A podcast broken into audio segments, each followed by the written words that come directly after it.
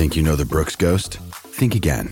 Introducing the all-new, better-than-ever Ghost sixteen. Now with nitrogen-infused cushioning for lightweight, supreme softness that feels good every step, every street, every single day. So go ahead, take your daily joyride in the all-new nitrogen-infused Ghost sixteen. It'll turn your everyday miles into everyday endorphins. Let's run there. Head to brooks running dot com to learn more. Another day is here, and you're ready for it. What to wear? Check. Breakfast, lunch, and dinner? Check. Planning for what's next and how to save for it? That's where Bank of America can help. For your financial to-dos, Bank of America has experts ready to help get you closer to your goals. Get started at one of our local financial centers or twenty-four seven in our mobile banking app. Find a location near you at bankofamerica.com slash talk to us. What would you like the power to do? Mobile banking requires downloading the app and is only available for select devices. Message and data rates may apply. Bank of America N A, member F D I C. When you need mealtime inspiration, it's worth shopping Kroger, where you'll find over thirty thousand mouthwatering choices that excite your inner foodie. And no matter what tasty choice you make, you'll enjoy our everyday low prices, plus extra ways to save, like digital coupons worth over six hundred dollars each week. You can also save up to one dollar off per gallon at the pump with fuel points. More savings and more inspiring flavors make shopping Kroger worth it every time. Kroger, fresh for everyone. Fuel restrictions apply. Mother's Day is around the corner. Find the perfect gift for the mom in your life with a stunning piece of jewelry from Blue Nile. From timeless pearls to dazzling gemstones, Blue Nile has something she'll adore. Need it fast? Most items can ship overnight. Plus, enjoy guaranteed free shipping and returns. Don't miss our special Mother's Day deals. Save big on the season's most beautiful trends. For a limited time, get up to fifty percent off by going to Blue Nile dot com. That's Blue Nile dot com. The Buck Off Podcast with Land Grant Holy Land. Hosted by Christopher Rennie and joined by Jordan Williams.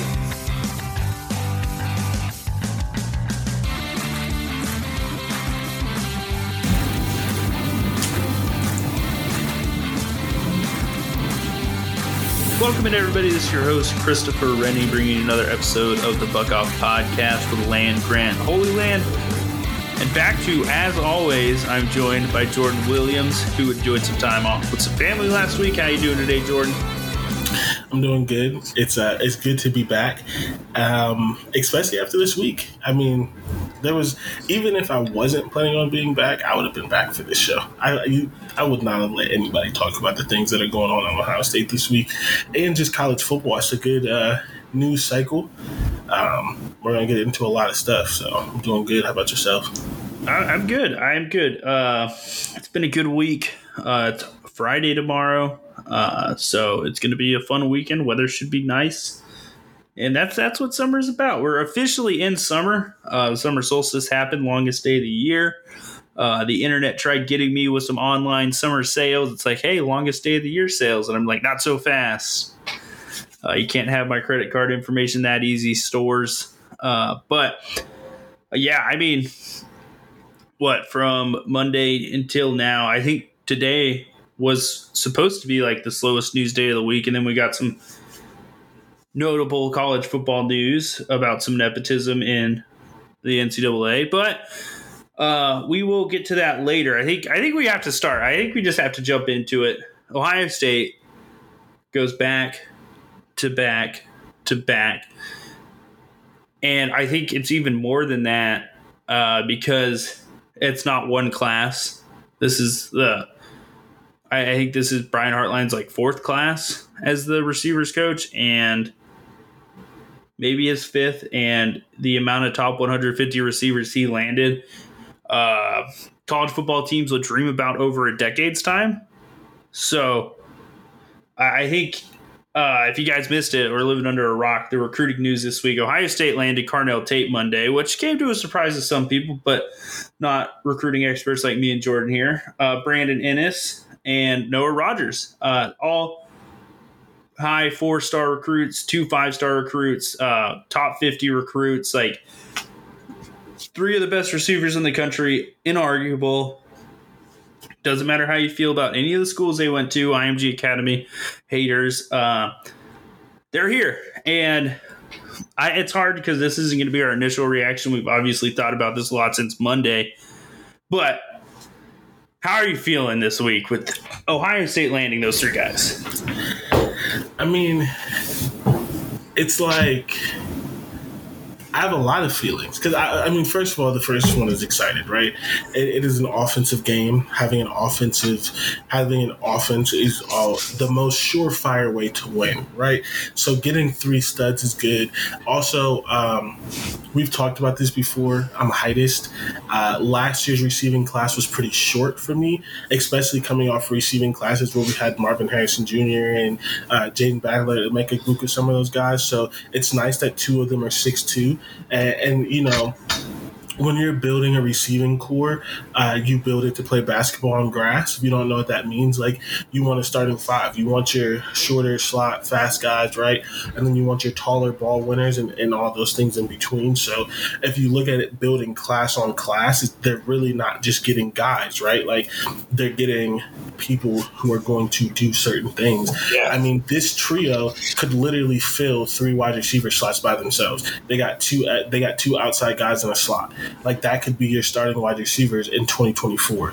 You know what I mean? So um, I'm happy about that. I think just I tweeted I, I tweeted a couple of things just being funny. I said the new order of things, family, God, if you believe. And then third is Brian Hartline. Um, I said, oh, I need. I said Ohio State needs to call up Nike and get the details on LeBron's lifetime contract so they can get Brian Hartline one.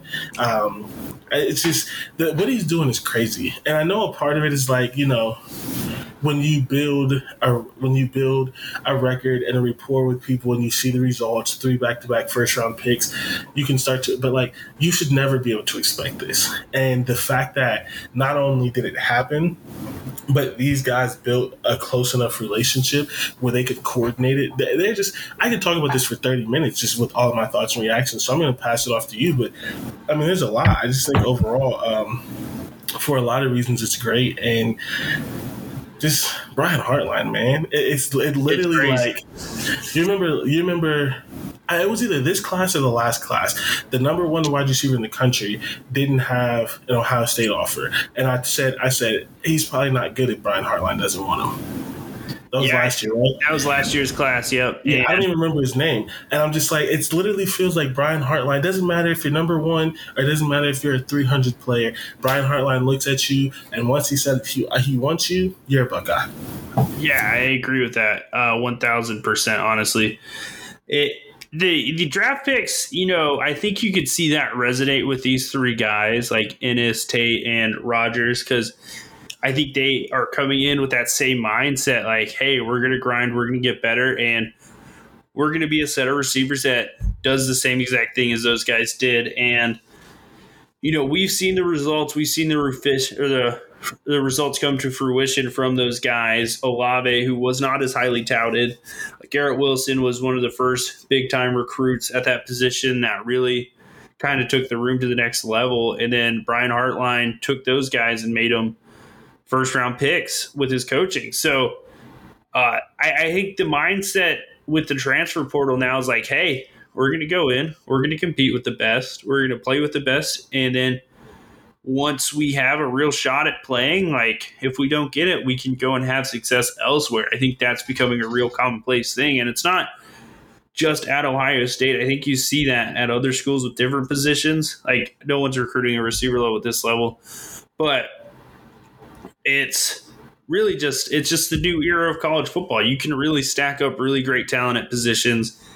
And I, I think when I looked at twenty-four seven Sports, the last three classes, Uh, or under Brian Hartline, all his receivers where it's sixteen out of eighteen of them were top one hundred fifty players. The, one yeah, of them was crazy. one fifty-two. The other is Bryson Rogers, who everyone says is like godly underrated, like painfully underrated. So people are saying he may jump all the way up into the top one hundred. What's yeah. the chance that all four of them are top one hundred receivers? And he's he's a talented player. I, I think when you look at this room. Uh, it really rivals that class with Fleming and that group, uh, what Jackson Smith and Jigba, that whole year G Scott. Like this is the same feel of that room. I think you've got a little bit more defined traits and skill sets in this room. Uh, like they're all around receivers. I think you had a little bit more variety in that other class. And now it's just, uh, I think this is the type of momentum that really takes this class from being like, hey, all right, let's see what they can do, to like, all right, all these things have been answered. Now it's time to stop messing around and let's close on some other positions. And I think that's what this set up. It's momentum. You've got people are going to be leaders in the class. You could tell like Tate and Ennis have the big personalities of these three, and not in a bad way. They're very confident individuals. And I think that's going to resonate with a lot of players who are visiting and coming. And like this weekend is a huge O V weekend.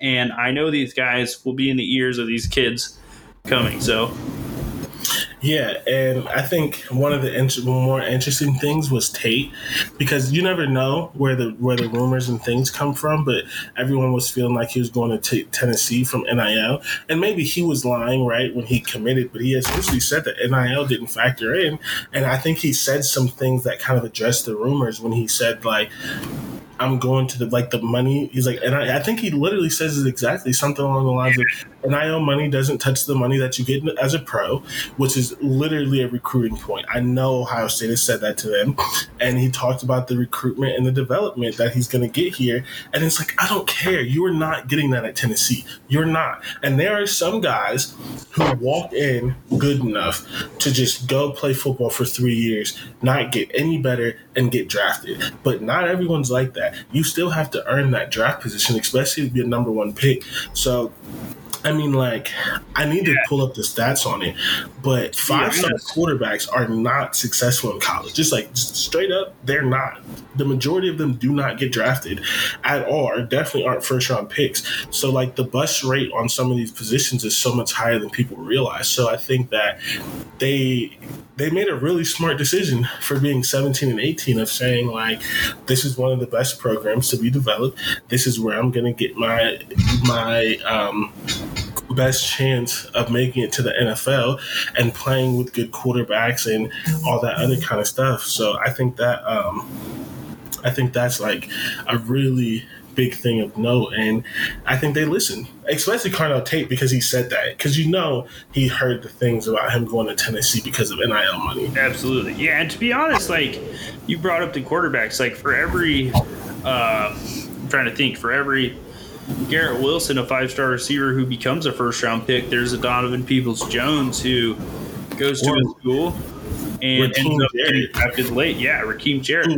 supposedly is going to lead Maryland to being the best wide receiver core in the league, but like, yeah, okay. I, I mean, I mean, Rakeem's a very talented player, but he was a huge Ohio State lean for a long time before he decided to stay home.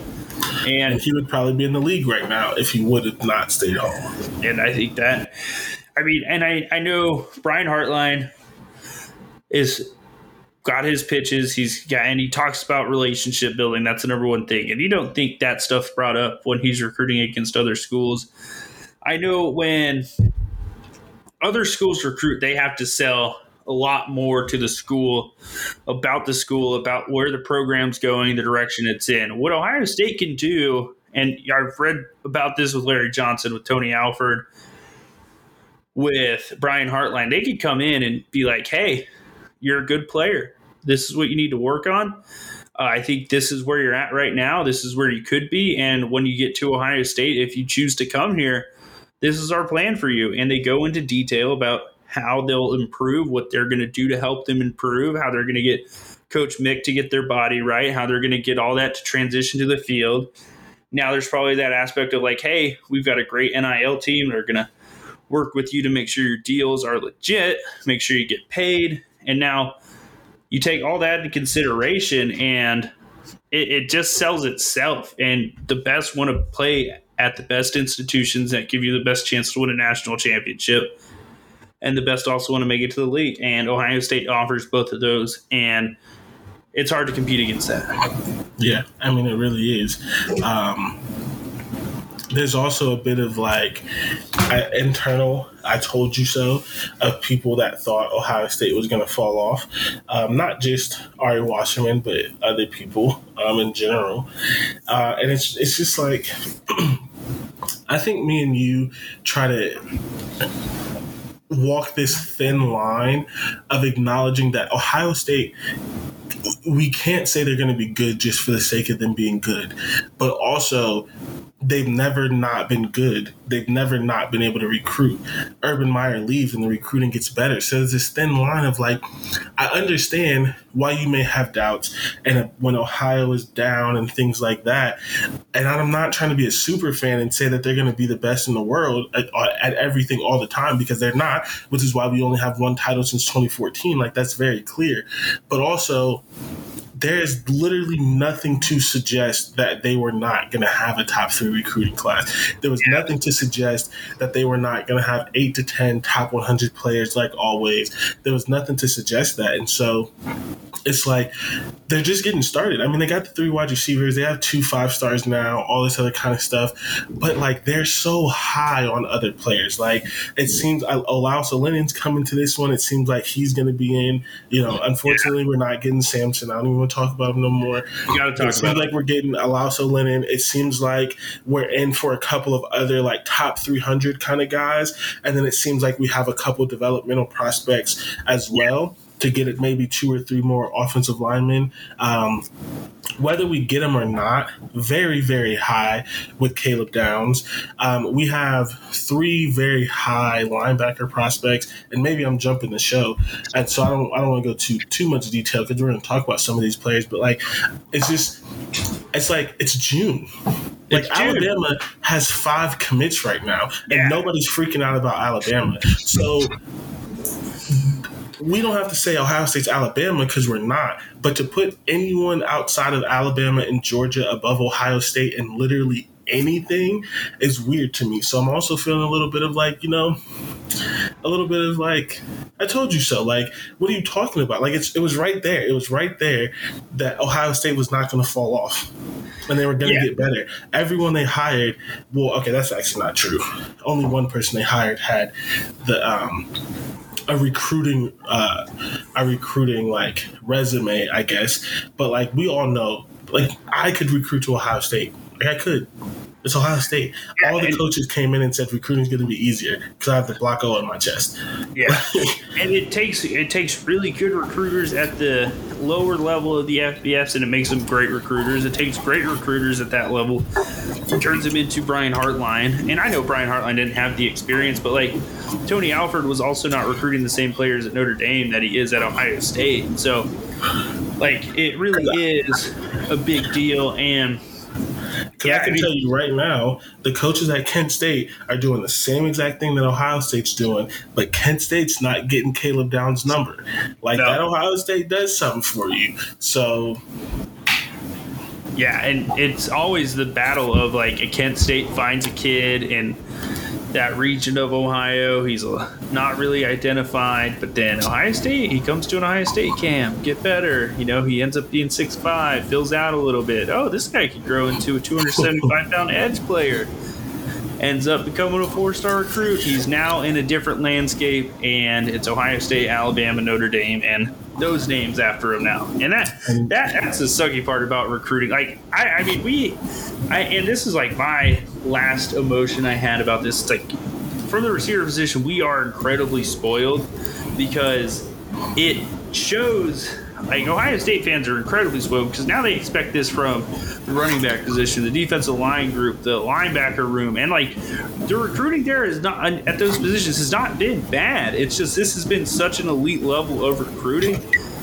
And people are like, why can't the other group do that? And that's just that's just not real life. Brian Hartline's not real life. Like, you don't just you don't often get a guy like this to fall on your lap who's a former player who played in the N F L, has a lot of money, comes in and still wants to relentlessly work to create the best receiving room in the country. Like, that doesn't grow on trees. And it, it, spoiled is the one word I have for it. Uh, you got to keep knocking on wood. I'm not saying he can't keep it up, but, like, hey, if you could keep up the recruiting at some other positions, improve it even at, like, I, I do think we both want to be more involved, like, as people who follow it, with top fifty, top one hundred offensive linemen. I know we want to be better with the interior defensive linemen. Uh, but overall, I think most of the positions on the field are being recruited at the level just below what Brian Hartline's doing. Yeah, the only one that wasn't, it was offensive line, and he got fired. He who will not be named. And defense fell off, but even defense fell off for, what, a year or two? And that, yeah. I, listen, don't get me wrong, that has had some adverse effects. We've had two of the worst defenses in Ohio State history in the last four years between the twenty eighteen squad and the twenty twenty-one squad. You know I am not downplaying the defense, but even that falling off was only for, you know, a certain period of time. So it's like at the end of the day, I think Bill Landis, you know Bill Landis, if you listen to the show. Special guest on the show. The show. Friend of the show. Friend we can see that. Yeah, yeah, friend of the pod, Bill Landis. He said in his in his podcast today that, because Ari kind of had mentioned, like, should other should they be doing this with other positions? And he was like, this is weird to say, but Brian no. Hartline is the Alabama of recruiting right now. What Alabama's doing can't be replicated. You can't expect someone to do what Alabama's doing and to have the run that they're having. We're never going to see another Alabama. I'm telling you right now, when Nick Saban retires, especially because the best coaches in his tree already have jobs that they're not going to leave. Jimbo's not leaving Texas A and M. Kirby's not leaving Georgia. Dabo, who's not on the Saban tree but went to Alabama, is not leaving Clemson. Like, the best guys on his – Mel Tucker, uh, I would leave Michigan State for, uh, for Alabama. Alabama. Absolutely. I won't say him. But a lot of those guys are not um, – a lot of those guys are not going to leave for that job when he leaves. We could realistically see five champions, five different champions in five years. Now, it's not going to be like freaking Indiana, but it's going to be Ohio State, Texas A and M, uh, L S U, Georgia, L S U, Georgia, yeah. and like if U S C. Let's throw them in there. Yeah, and U S C.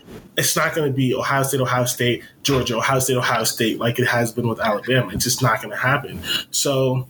He was it like, takes- yeah, this is weird to say, but Brian Hartline is the Alabama of recruiting right now. And he is. And so, no, this is not going to happen again for the other things. Yeah. And I wanted to talk about that today with the defensive recruiting, because people in general are like, oh, I hope the defensive recruiting steps up and things like that, which, first of all, it is. But I also want to say, in my opinion, it's fine if you alternate classes. If one class, your best – your best players are on defense, and the next class your best players are on offense. I'm totally fine if this year all the best players or most of the best players are on the offense, because we, I did the math. It was like seven out of ten or something like that of the best players last year were defensive players. All the five stars were defensive players, D linemen, things like that. So you have to stack up the offense, and that's fine. Um, not that the defensive recruiting is going to be bad. There's a bunch of, you know, we already named some. There's some big names coming up. Yeah, we're going to um, do our big board here.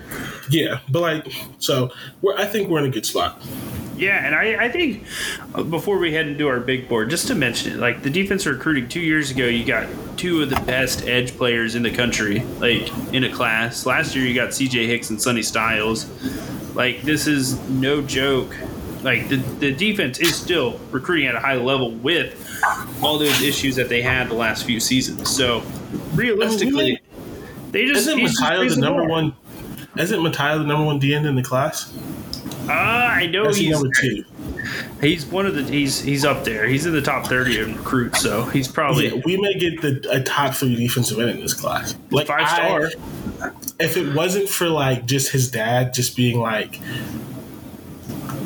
if it just wasn't for his dad and also what happened with D J at Clemson, where just like you just like you just don't know, I would very much be saying right now we're getting Matayo. I'm like, where are you at with him? I'm uh, I'm at I think I, I think I'm at sixty-eight percent chance we get no, Matayo. I'm higher than that, honestly. You're higher? It's, yeah, I don't think if Larry it, like, it's all Larry Johnson. I, U S C doesn't have a defensive line coach like Larry Johnson. That's the Ooh. other school. Uh, Oregon, Clemson, Oregon doesn't. Clemson lost their defensive coordinator who was recruiting them well. So, like, at the end of the day, uh, Oregon could be interesting. I know, but I don't think they've been they've been mentioned with it. But I think it was. I think he's I think at Oregon this weekend. Two. Yeah, I think his top two schools were Ohio State and U S C, and like I know the allure of staying home, maybe joining in and trying to be part of rebuilding is something that would resonate with some players. But, you know, I think, especially with the Poly community, when it comes to football, that like, and U S C has had oh, its share of great Polynesian football players, on uh, like Pacific Islander uh, football players, but it comes back to like, you've seen the comfort, you see what J T Tuamale was his host, you see that connection built there. And um, who was J T's host? Haskell Garrett. Haskell Garrett. And there's a brotherhood being built there. Uh, it's a place I think a lot of players from that background are very becoming like very comfortable with attending, and I, I think that says a lot about the coaching staff. I think that says a lot about the culture, but most importantly, I, I do think when it comes down to it, it felt like Big Dave, his dad, who fell in love with Clemson for D J after seeing what they did with the quarterbacks before him. And it has seen what Larry Johnson's done for players like Chase Young from a similar background, elite Catholic school in the area, you know, five-star prospect level. Uh, he's seen the process. He's seen that. I, I think that's going to weigh a lot more in the decision than being close to home. Because we saw it. Like, D J went all the way across country to South Carolina. Like, yeah. I don't think that's as big as some of the West Coast recruiting experts are making it seem. Yeah, for sure. And I think, you know, the the people of uh, Polynesian descent and stuff, they're very big on their culture and their brotherhood and things like that. And that's why it was so important for us to get a couple. And, I mean, they are one-offs.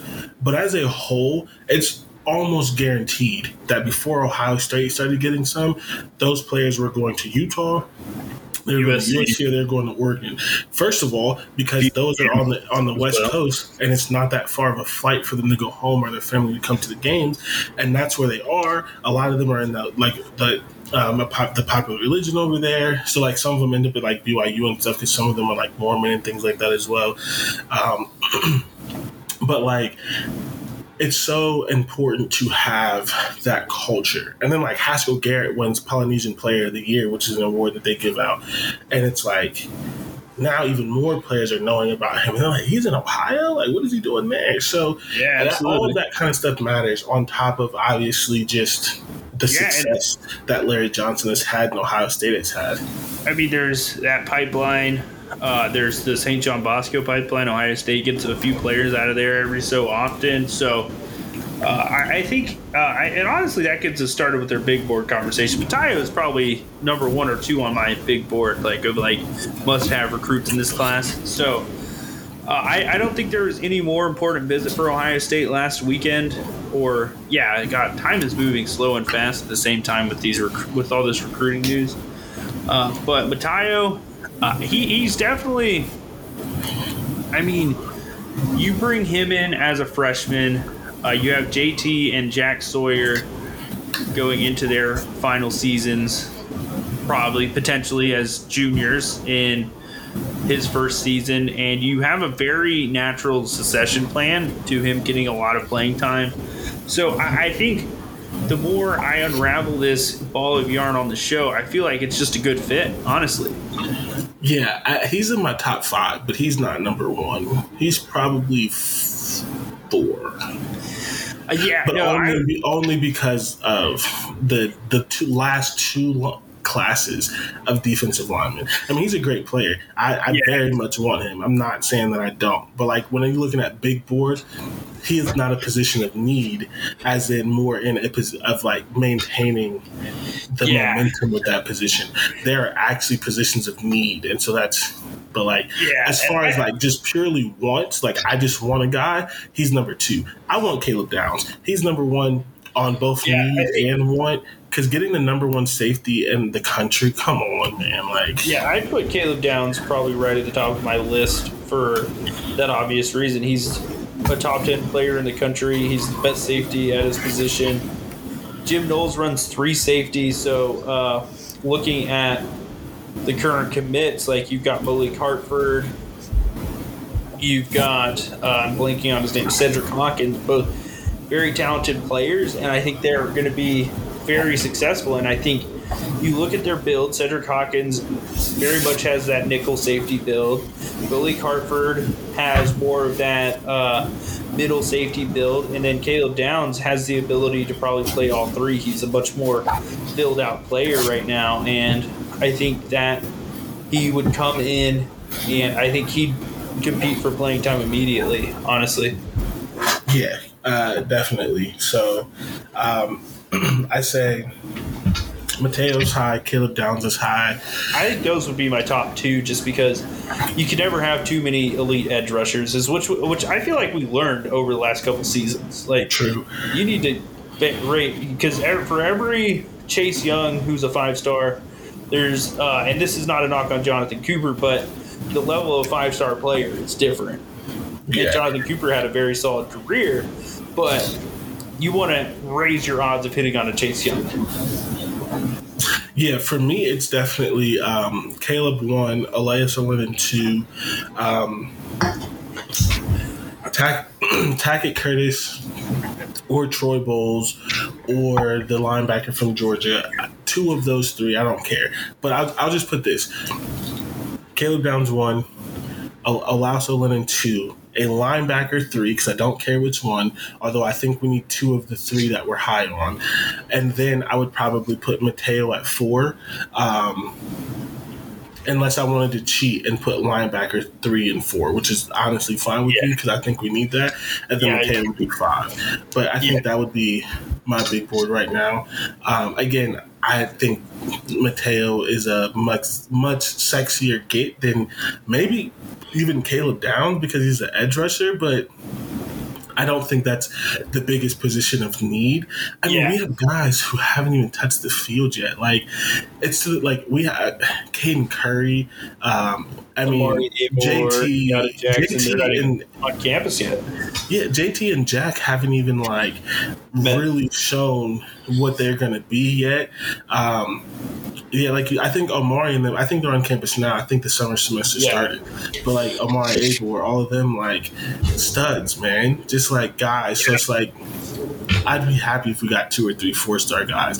Matayo, I, but I want to clarify. I am not saying I don't want Matayo. I'm just saying we were ranking a big board of position of need. The yeah. end is not the biggest need that the defense needs right now, because we have yeah. a bunch of studs. Just Mike Hall hasn't played yet. He's a top fifty or top sixty player on the defensive line. For sure. Yeah, so, I mean, I'm with you. I think if I had to go through my list, it's Caleb Downs one. It's Matayo two, uh, Olaus Alanen three, the linebackers four, and then uh, one of the higher ranked corners they have. And I think Kayan Lee is kind of the one that everyone's kind of circled and said the next guy. And I, I like Jermaine Matthews a lot, but I think it's an Ohio State battle uh, just to get the commitment. And then I think we could go on and start hunting for real. Uh, but yeah, I think I, this I think is going to be a. But yeah, I think it's going to be a quote-unquote down year, quote-unquote, for corners. Yeah, I think it's going to take a year or two for us to get back in those number one corner types. With that, I, I mean, it could start next year. I don't know how well Tim Walton has accustomed, reacclimated himself to recruiting, but, you know, coming in after Kerry Combs left, and we know how good Kerry Combs was at recruiting the corner position. Uh-huh. That was never his issue. Uh, it, it really it's a tough relationship to break and remold, you know, that quickly. And I think that hurt with a couple of the higher uh, five-star ranked corners this class. So, uh, go. I mean, let's just go into these guys individually. We kind of we got the players down. Uh, we've talked about Matayo. Uh, let's start. Let's start with the other side of the ball on the line. We got Olaus Alanen. Uh, I think the priority for him kind of raised once we learned about our guy Sampson just not having much interest in Ohio State. Uh, it's not that we expect Ohio State to be involved, but I think the I don't want the damage he must not be named did in the recruitments of Chase Besantis and the recruitments of Sampson Okunlola did not give a great starting off point for Coach Justin Fry. So No, I heard that Michigan State has had a relationship with Sampson for two plus years. Like even before he came, like before he came on, like to the national recruiting scene, they had yeah. identified him. And that's really hard to. You can't. It's that's not something that's easy to overcome. Like these kids are making decisions for the rest of their lives. Like relationships are an important aspect of that. So. Uh, that's why Olaus is definitely – he's obviously the highest lineman on the big board. Uh, he's a guy who's going to bring a versatility to the offensive line. I think you can play both sides. Tackle, I think you could shift him inside if you need to. Uh, but overall, getting him in with the group that's already there with Austin Saravild, uh, Luke Montgomery, and Josh Padilla, I think that's a really solid floor foundation. Then you bring in one or two more – developmental pieces, and you have a you have a sneaky solid offensive line class, and I think that's where his important uh, his importance is raised with me, because I think he takes it from like, okay, this is like this is a li- this is an offensive line class to okay, this could be pretty good. Yeah, and I think it also helps that like, you know, listen, I, I trust Bill. I do. But Bill's also not a coach. So there's a chance that Luke Montgomery actually is a tackle body and not a guard. And so if that's the case, which I haven't seen enough of him to know why people think he's a guard, because he definitely has tackle size. He's like six five, six six. Um, if he is a tackle and then you get Olaus, then you have two legitimate tackle prospects. You have two legitimate guard prospects. And then you fill it out with your one or two, you know, top three hundred or top four or five hundred, because Ohio State's almost always going to have one of those developmental guys. I think what part of the rush and the need for offensive linemen is because a lot of people view the three guys we have right now as all interior guys. And so if it works out that Luke is not an interior guy and is a tackle, getting Olaus is major.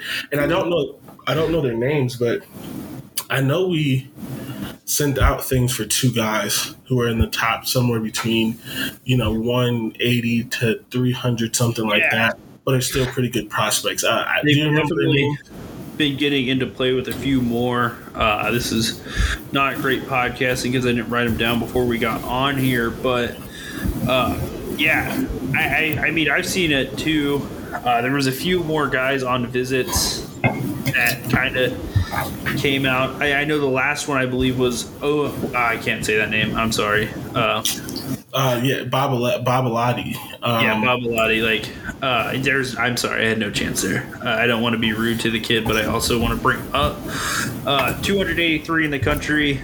Uh, Dematha Catholic. You know, we've seen that relationship work before. Oh, he's from um, Dematha. Yeah, Miles Walker was the other guy I saw, and yeah. he is much he, – he's he's in the four hundreds, uh, Greenwich, Connecticut, but he's six six, two seventy-five. And I think these are still two guys you'd want to bring in even if you landed uh, Olaus Alanen just to fill out the class that much further. Yeah. Uh, so I, I do think that there is – I think there's a lot of momentum kind of being built with Justin Fry. And I think what you've heard Padilla and even Ty Lockwood and some of these other guys talk about Justin Fry, it's very much uh, positive vibe, positive energy at all times, like very thoughtful with his coaching points, that type of stuff. So I, I think there's going to be some momentum uh, at the other positions. So uh, it, it's going to be – it's going to – be interesting. I think Olaus is the guy who could really make this make the difference in this class. Yeah, for sure. And are we are we out? We're out fully on Chase, right? Yeah, one hundred percent. He yeah. seems less interested than Sampson, and that's saying something. Yeah, but that's I, I mean, I I wouldn't give up on Sampson, and maybe that's just me, just kind of being a battered human being, and just you know saying like, don't give up your dreams, Chris. But. uh You know, I think it's time to start paying our attention elsewhere, away from the Pancake yeah. King, and I know that breaks both our hearts a little bit. It does. It does. You know, I'm never, never going to be happy about that, but you know, hashtag it, it hashtag pain and suffering. Yeah, the one thing that I'll say for sure is that um, it's not going to be for lack of trying, which is what I yeah. have felt sometimes with He yeah. Who Will Not Be Named.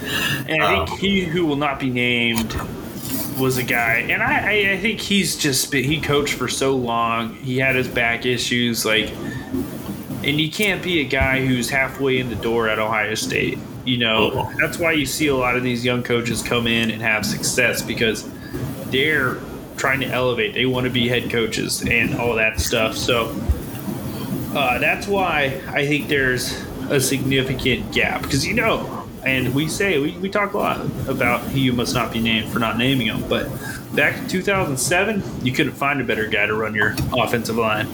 Heck, you couldn't find someone better to run your offense than that guy. And that shows how far football has come in fifteen years. Yeah, I mean, one hundred percent. So, um, and that's the thing. That's how coaching things, that's how the coaching life cycle works. I mean, it's very rare you have a Larry Johnson who stays elite till he's well into his sixties. Yeah. You're not wrong uh, about that. You're not wrong at all. Um, so. All right. We'll you want you want linebackers next, or you want to go you and talk about our guy, just, Caleb Downs? You just mentioned linebackers. You know, you know where I'm at. All right. So, uh, Tackett Curtis and Troy Bowles are both visiting this weekend. Uh, I, I put them both on the big board.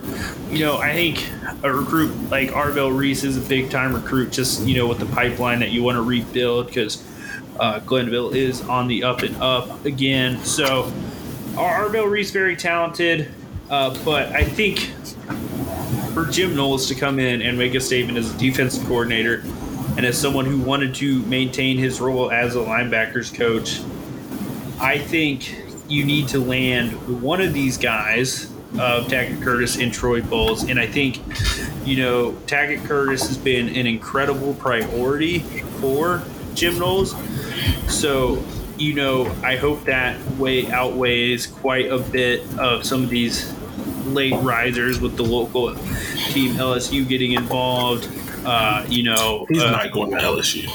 Yeah, I think they got involved too late. You know, I think that happens with local kids sometimes. But, you know, that late push, uh, you know, Wisconsin's a team, uh, U S C's the other team. But I, I, I don't feel like I, if you could play for Alex Grinch or Jim Knowles, like, I think the answer to that question is pretty obvious. And that's just not. I, and I know that that's going to sound very homerish, but I've seen what Alex Grinch has done at Ohio State. I've seen what he's done at Oklahoma, and I've seen what Jim Knowles has done at Oklahoma State with limited resource, not limited resource. Let's not. I'm not going to go there, but with less of a recruiting footprint than, say, in Ohio State, and they're much more. Much more need for player development, to put it like in a nicer way. And I think when you weigh that, I, I just don't think, homerism aside, that I, I'd risk my career on Alex Grinch. No, not at all. And that's the thing that has me convinced that we're getting Tackett Curtis. I put it at about ninety-two percent is the other teams in his recruitment. If it was Bama, if L S U was serious because they're the hometown team, if it was Georgia, I would still be confident, but maybe less. I just don't see him going to Wisconsin. I don't see him going to Oregon. I don't see him going to U S C. Like, if those are the schools that he's considering, I, he's going to Ohio State. Yeah, uh, the other guy, Troy Bowles, was someone a lot of people said, hey, I don't think Ohio State has much of a shot, but, you know, all the other local recruiting experts are like, hey, Jim Knowles is getting some momentum. They have the last visit with him. Uh, he's very much in play for the Buckeyes. And Troy Bowles is one of the best athletes, I think. You take position out of it, I think he's one of the best athletes in the class. Right now, he's got two predictions to Georgia. Uh, I mean, that's going to be a battle, but... Uh, and we just saw what Georgia did with their linebackers, but it's the two local guys. Uh, it's a Georgia insider, it's an Auburn insider, so S E C guys. Let's see what they put those in. This this is a little late research live on the podcast, but they put those in in January, and it's June. A lot changes in five months, let alone yep. a month in recruiting. So I'm not I'm not going to, like, put any money out there. I'm not going to say, hey, go put your mortgage on Troy Bowles coming to Ohio State. But it's definitely not out of the realm of possibility that they get Tackett Curtis and Troy Bowles And I know they're still trying really hard for Raul Aguirre, who's the other linebacker in the class that's kind of in this realm of level. And I don't think we're getting him.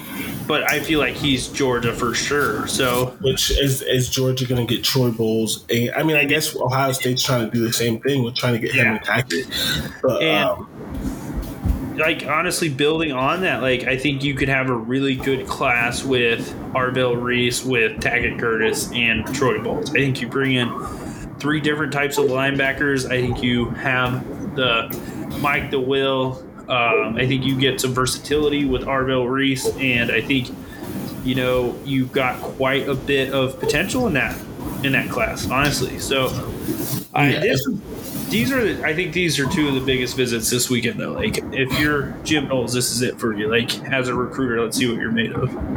For sure. If I had to put my money on it, Ohio State gets Arvell Reese and Tackett Curtis, and they don't get Troy Bowles. But I will say this: if Troy Bowles waits until December, I may the water. I may, I may, it may change. It may change some things. I think, and this doesn't always happen, right?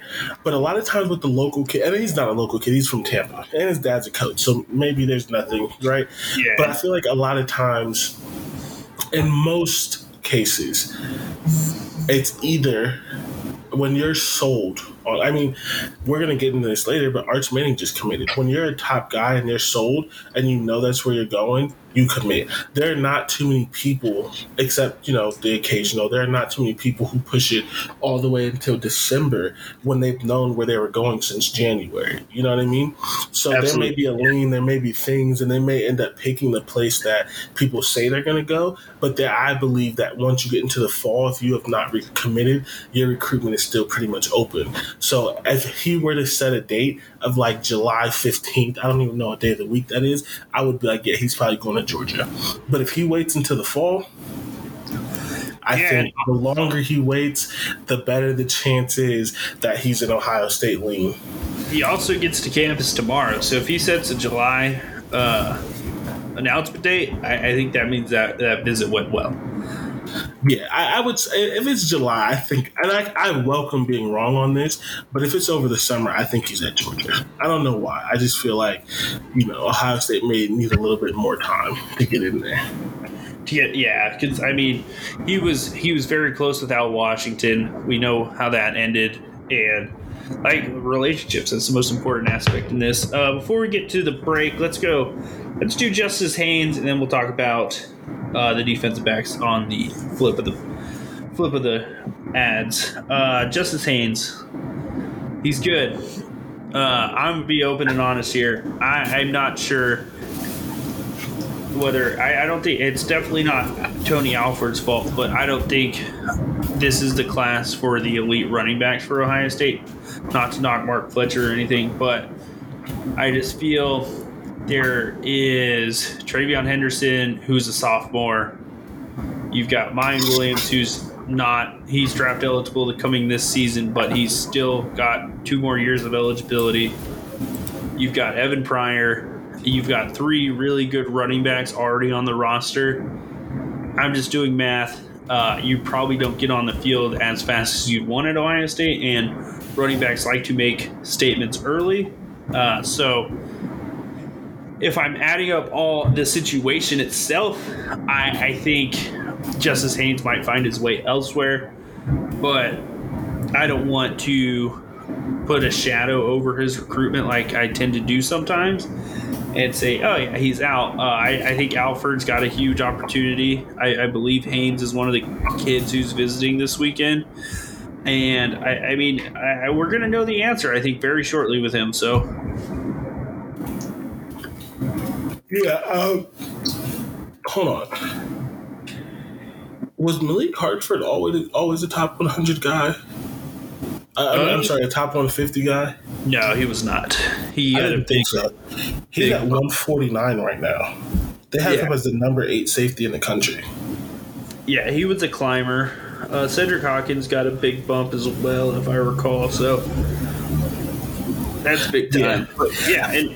Justice, I mean, I like Justice. I think he's a good running back. I think twenty twenty-four is the class where if Tony Alford doesn't come through and get a big time back, that's when you can start really getting mad. But the math just doesn't check out for me to think Richard Young or Justice Haynes are going to be the perfect fit this year. Yeah, I think it's one of those things where, like, I mean, Ohio State can't win every recruitment, right? I think it says something that they're in the recruitment. I think it says something if it if it goes pretty far, right? But, I mean, he's a Georgia kid. Yeah, it's it's not easy. I mean, it's not easy getting a guy out of Georgia, right? It's just not, especially at a position that has been good at Georgia, right? Ohio State can say, yeah, we have we have Zeke, we have J K, we have all these guys, and Georgia can counter and say, all right, that's cool. We have. Um, We, it's crazy I'm going to forget all their names because we literally just said all their names before the show. Yeah. We have Sony Michelle and Nick Chubb, Todd um, Gurley. And, and, and Doc, Todd Gurley and all those guys. Like, not only – and they have the most recent national championship. So it, they're going blow for blow with everything that we have. And unless he's a guy that either wants to get away from home or – is looking at the outset of the offense and saying, oh, well, Ohio State has better skill players, so the offense is going to be fun or something like that. Truthfully, there aren't many things that Ohio State has over Georgia. A kid would just have to come to just want to have to come to Ohio State. But we yeah, don't and I think the family factor. We don't got the fact that his parents and cousins and girlfriends and brothers and whatever can just go to his game whenever. Like, so I, I think if Ohio State ends up in the top three, it's a win because it shows that Tony Alford still got it. Uh, yeah. I know, like, Ohio State is not a place for moral victories, but we, just, we talked about earlier, we walked the line of recognizing that Ohio State is great, but they're not going to get every player that they want ever. And getting a guy like this out of Georgia is not going to be easy. Yeah, and uh, like especially like you take that into consideration, you take the current like position outlook into consideration. Like it, it's not it's not built for great success. I mean, you only usually have five or six scholarship running backs on a roster. Three of them are already going to be massive contributors, and you're really going to think he's going to sit behind three guys and get garbage time carries when he could go to a place like Georgia. I don't know Georgia's running back situation off the top of my head, but I know they lost a few guys to the draft. Uh, Florida, I mean, I couldn't tell you Florida's running back right now. They've got a new coach. There's some fun being brewed up in Gainesville. Like, you know, it's just, it's just there are options, and I'm not going to make any predictions on where he ends up, but it, it's not. This one's definitely a very, like, Like, I could see paths for all the other players we've talked about to Ohio State very easily. I just don't see those easy, clear-cut paths for him to get on the field, number one, and for him to end up at Ohio State with the current roster situation, number two. Yeah, I agree with that for sure. And, and it's not like you can do anything about that stuff. You're recruiting good players, so you can't recruit another, and that's sometimes the double-edged sword of recruitment. Uh, But yeah, let's get to the break. We'll come back after the ads, and we'll get into uh, Caleb Downs and the twenty twenty-five quarterbacks. Uh, we're already getting out that far. That's how you know we're taking this recruiting expert a bit too far. But we'll see you guys on the end.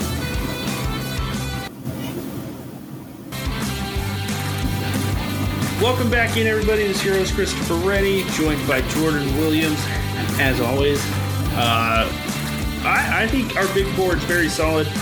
If Ohio State lands these classes, eight, lands all these players, they're in the top three, probably possibly competing for number one, unless a school takes on thirty-one recruits and has the space for nine top like one hundred fifty defensive linemen, which I don't think is going to be the case this year. But uh, yeah, I think we already kind of mentioned Kayan Lee.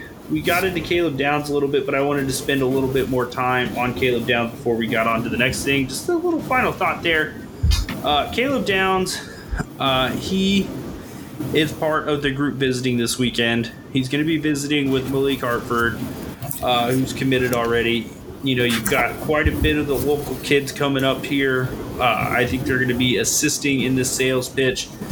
Uh, you know, Malik Hartford, Caleb Downs, I think you've got a safety room that you really can't argue with. Uh, so, Caleb Downs, I think, is the player who could solidify Perry Eliano's place in that Ohio State recruiting level. That's kind of what I want to talk about. Like, Perry Eliano's done a great job. Malik Hartford kind of fell into his lap. He was at Cincinnati. Now he's like, all right, I'm just going to play for Perry Eliano at Ohio State if he wants me there. Uh, so that worked out. You know, oh, God, I'm blanking on the – Cedric Hawkins was uh, an early commit, but – I think Perry Eliano sold him immediately on who Perry Eliano was. And if he could get Caleb Downs in his first year, we talked about all the challenges for the other coaches. So if you could get him in your first year, that's arguably one of the best first classes I think we've seen from a position coach at Ohio State. Oh, yeah, for sure. And, you know, I border on, again, being super aggressive and, um, you know, like moral victories or whatever.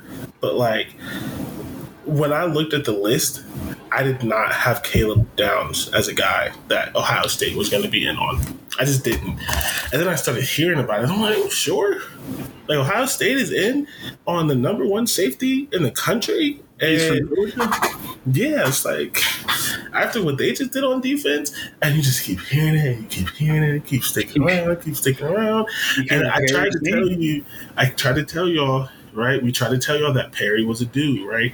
That he got some guys to Cincy who would not have went to Cincy otherwise. That he had some connections in the South, and that of the guys, he was the best recruiter. And I think pure talent-wise, as far as recruiting his talent, he's probably top three recruiter on staff. Okay, let's be honest. You, yeah, can, only ever, you can only ever be three because one and two is Ryan Day and Brian Hartline. So if you take those two out, it, he's top. He's top of the top, right? Like just yeah, naturally. Um, him or L J for the top recruiter on defense. So yeah, so. But I didn't imagine this. I'm not going to lie to you. I'm not going to sit here and say, I'm like, yeah, I knew Ohio State was getting that guy, right? So, I mean, what can you say? Um, I think there's a very real chance we get him. I think that there's a lot of momentum towards us getting yeah. him. I, and I that, think he, Sonny Styles and Caleb Downs in back-to-back classes would be nuts. Yeah, I, I, you really can't even put that into words. And especially, like, Sonny Styles is a recruit. If he doesn't come to Ohio State, you failed mightily. Like, if Caleb Downs just decided, like, hey, yeah, I don't want to go up north, like, well, he's from the South. That's reasonable for the kid. You know, if you lose out on Sonny Styles, like, that's art. If you go in and win Caleb Downs, though, that's yeah. that's Sonny, that's plenty of flag. Sonny Styles was twenty twenty-three, right? Uh, Or was it C J Hicks? Which one's reclassified? It was Sonny, right? Yeah, Sonny, Sonny should be in this current class, yes. So was Sonny rated higher than Caleb? N- no. In his previous class, yes, but after reclassification, I think you like dropped down a little bit to like thirteen or something. No, no, I, I get that. I mean, if he, if Sonny was still in the twenty twenty-three oh, class. Oh, he'd be, he'd be a top five recruit. That's what I thought. So essentially getting the number one and number two safety in the twenty twenty-three class – nuts. Yeah, because he reclassified, cool, but he was in the twenty twenty-three class. If they get both of them, they got the number one and number two safety in the twenty twenty-three class. That's crazy. Yeah, and I mean, Sonny Styles is, a lot of people say he's cut from like that Isaiah Simmons mold where, yeah, he's a safety, but like, just tell him what you need him to do and he's going to do it well. And I don't think Ohio State's had a player like that in a very long time. Yeah, I've seen that dude in person at the Ohio State camp. He's a dude. And he hadn't been on campus yet. Like, he's big, man. Like, he's he looks like dude. a grown man. And he had, he, what, he had one day in the Ohio State weight room when those camps started? Crazy. Uh, yeah, I think I think that's it for our big board. Uh, I did, I mean, I think we did a good job. I think... We went with the popular names. We learned from the best on doing that. You just take the big names, you put them on a list, and say, hey, I think this is what their class is going to be. Uh, but I, I think it's fun. Let's jump to the future a little bit. Uh, twenty twenty-five. You know, oh, sorry. Before We'll get to that. I just want to say, and I think we actually named all these guys just in the course of the show, but I just wanted to name them just because Bill Landis said it, like they are confirmed to be coming. Um, Caleb Downs, Troy Bowles, Justice Haynes, Tackett Curtis, Olaus Alanen, and K M Lee are all here this weekend. Yeah. I do think we just said that throughout the course of the show, but I wanted to confirm that like those are the big name guys. There are obviously other ones. So yeah, there's quite a few guys. Of these guys And these guys start to come out, start to read, start to add commitment dates. But yeah, twenty twenty-five. Let's get to it.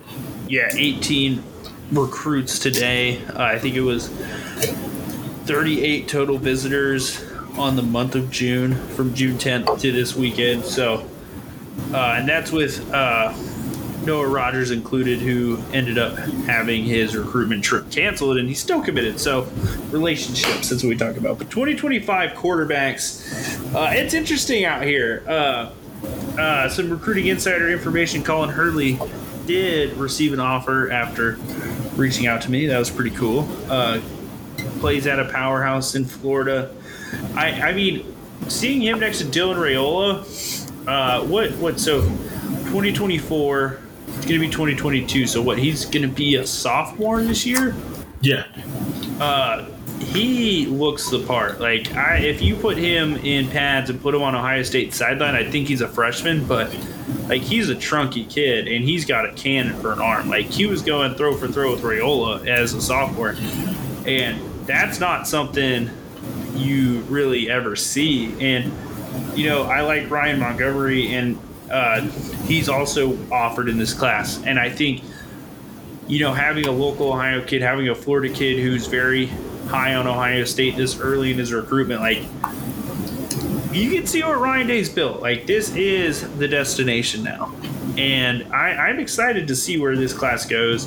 You know, you've got Colin Hurley, you've got Ryan Montgomery, you've got Tavian Saint Clair, and you start with those three and you see what happens. And I really just think that's how it plays out.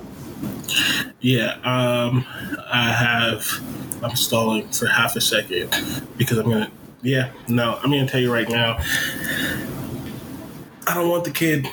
I don't. I don't. Six foot. He's that six way? Foot.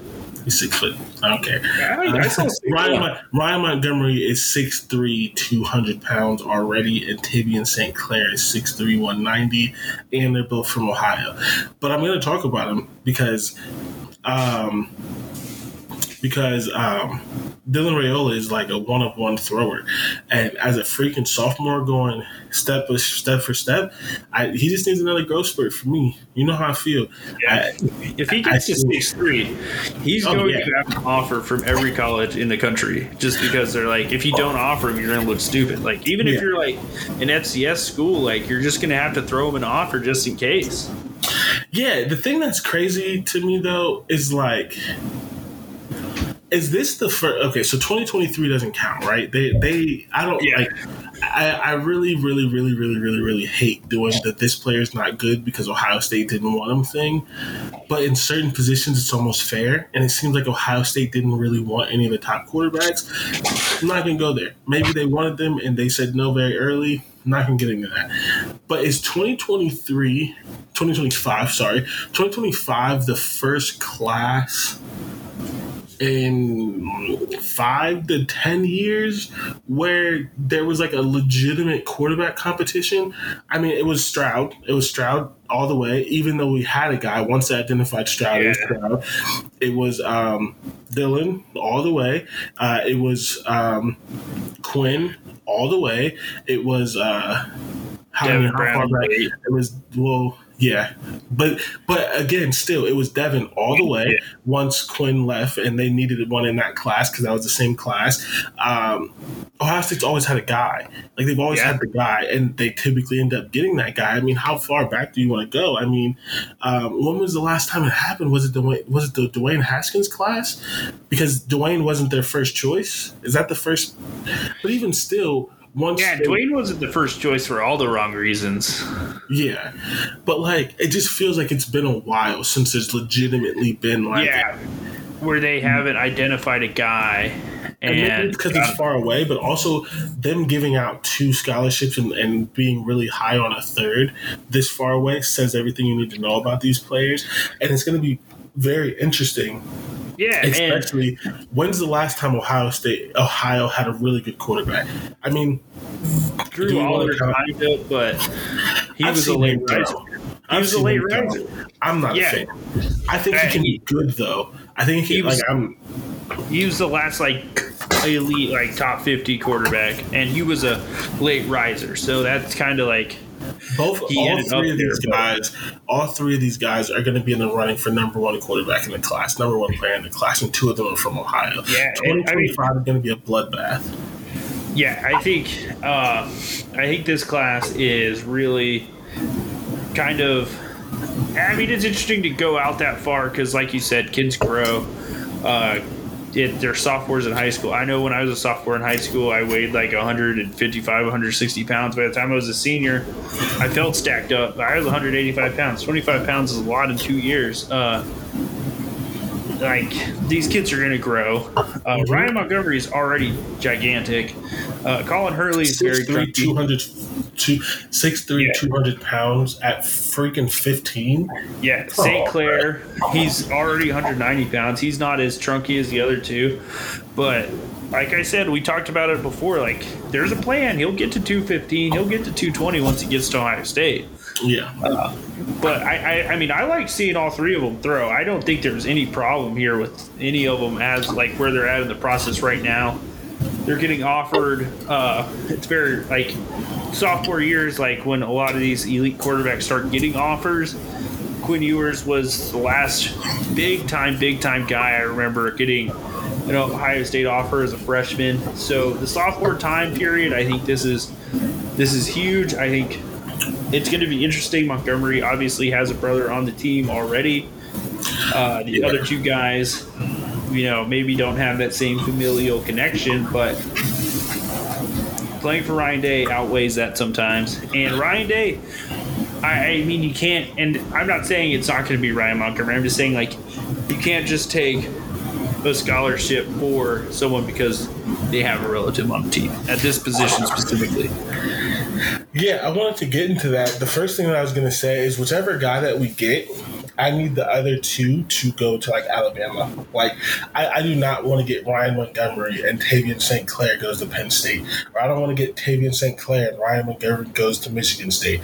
Whoever we don't get needs to go to go to U S C, Oklahoma. Go somewhere where they're not playing Ohio yeah. State. I do not want to deal with that. I am telling no you right now. Um, but... Yeah, I was going to ask you about that, and so you kind of already answered the question. I feel like there's not there's not always loyalty, right? But yeah. there's also, like, the Montgomerys are doing everything possible to get him a scholarship. He's at one hundred percent. Every plan, he's with his brother, and my thing is, like, so I guess the question I have, right, is I'm I'm, I'm excluding the other guy, only the Ohio kids right now. Although yeah. with, I, I shouldn't exclude him because the second Ohio kid does not have a scholarship. But so, but just the, let's just say the two Ohio guys right now. Um, if Madden ratings, right? Just because N C double A ratings, that game's coming back. N C double A ratings. Let's say, right? Um, Luke Montgomery's ceiling is a ninety-four, right? And Tavian Saint Cloud, Saint Clair, Saint Clair's ceiling yeah. is a ninety-eight. Do you take Luke because they're close? And uh, do you take Ryan because they're close and because of Luke? Or do you take the guy that you think is the best? Like, obviously, if they grow and one, like, yeah. falls off and it's not that, it is what it is. But I just wonder, like, you can't entirely be loyal, but at that point, Luke is expected probably to be a starter at that point. That's three years from now. Mm-hmm. And we just saw it with um, we just saw it with Texas A and M, right? Yeah. yeah, a quarter a quarterback from Texas left Texas to go to Texas A and M because their little brother committed there. Maybe he wasn't from Texas. I think he was, but either way, a quarterback that started somewhere is now, I think, at Texas A and M starting for that job because his little brother became the recruit there. So if if Ryan Montgomery hasn't started yet, which is fair because you know you don't you don't typically start in year two or three as an offensive lineman, and they choose a different quarterback, do you risk losing them both? I mean, yeah, that's it's a Ohio State, but like, is that like so? I Yeah, I mean, try to stay away from being coaches because we're not. What would you do in that situation, or, or what would you think they should do if Ryan Day calls you and like, "Hey, this is the situation. Where are we going?" I honestly think at wide receiver, at defensive line, you could kind of take that into more consideration. But this is quarterback, you know, like.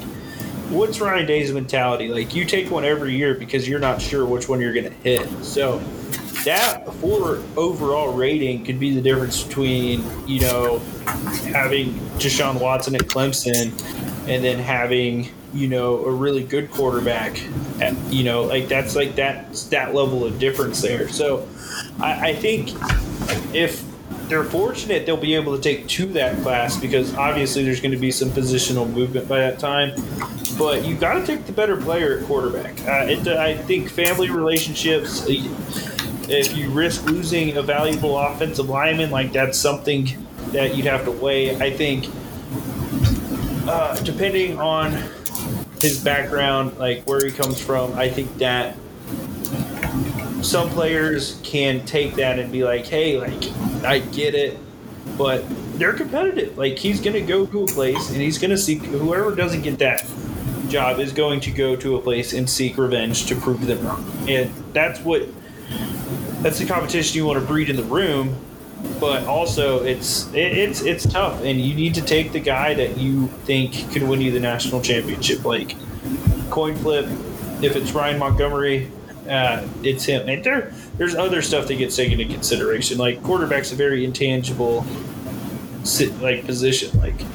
Does he fit in the locker room? Does he feel like he can come in and lead a team, you know? And I think that's what, like, a lot of people weren't sure about with who was going to come out in that way with Stroud and Jack Miller. And I think we've seen how it's played out. And not saying people didn't like Jack Miller, but I'm just saying, like, you see how the team responded when people were questioning Stroud. Like, he's that dude, and I think that's what you need to get. So, regardless, Dylan Raiola is a twenty twenty-four guy. Uh, we probably wouldn't see any of these guys till twenty twenty-seven at the latest. So yeah. We're getting out far into this decade, and we don't like to usually do that. But I, I it, it's tough. I don't think you stick with the family. I think you go with the best player that you think is the best player and trust your gut. Yeah, I think I think ideally I agree with that. Um, as a fan, I like the brother angle, you know, just because Ohio yeah. State has had some success with brothers.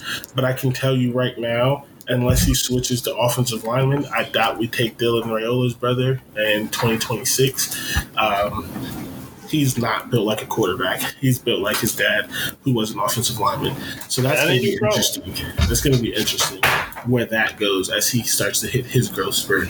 But yeah, I mean, it's just interesting because, like, again, I keep saying it, but two of them are from Ohio. And when's the last time Ohio had elite, elite quarterbacks? It's been ever? I mean, like, it's been yeah. a very, very long time. long time. So that race is going to be interesting, as well as just obviously because the other guy whose name I forgot is not from and Ohio. This is so early, so yeah, it's to just early. see how the quarterback recruiting blows up in twenty twenty-five. And really, I think the takeaway from this, because we can't predict who's going to do what and where, the takeaway from this is that quarterback recruiting is going to blow up, and that you always need to be able to identify your quarterback two or three years in the future. Like Absolutely. offensive lineman, defensive lineman, corner, whatever. You can come to a camp and you can get an offer. You can do this, you can do that.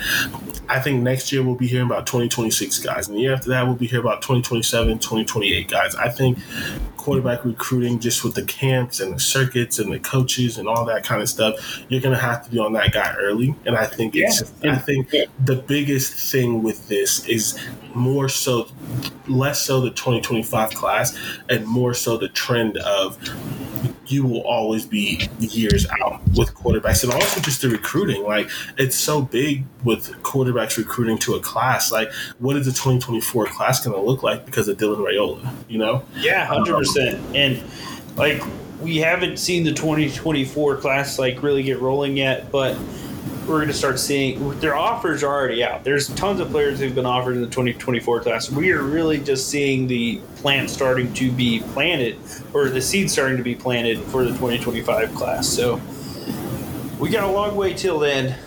Uh, but, yeah, I think once again, we took this bit too far. No such thing.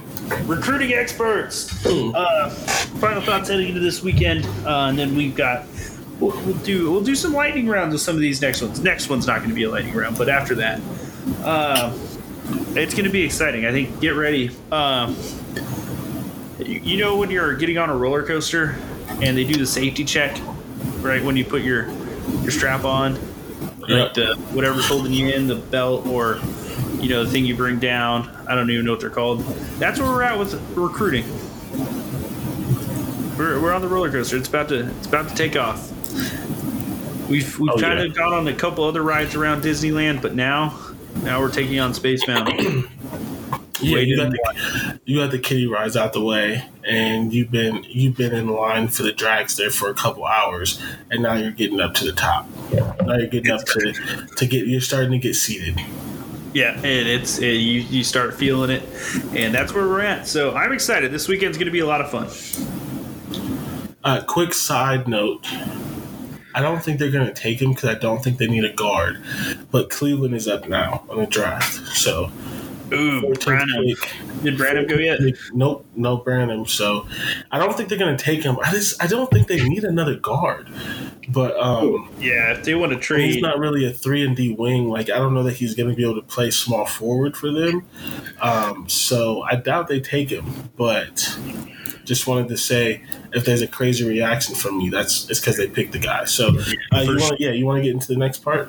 All right. So I am now wearing my hat backwards because it's time to go and drink some of my haterade off the. On the air, but I, I never hate without reason, and it's not true hate. I, it's just like I, I mean, we've talked about this a lot. We're not shiny new toy guys. We like to see the proof. We like to see the results. And Arch Manning, he committed to Texas.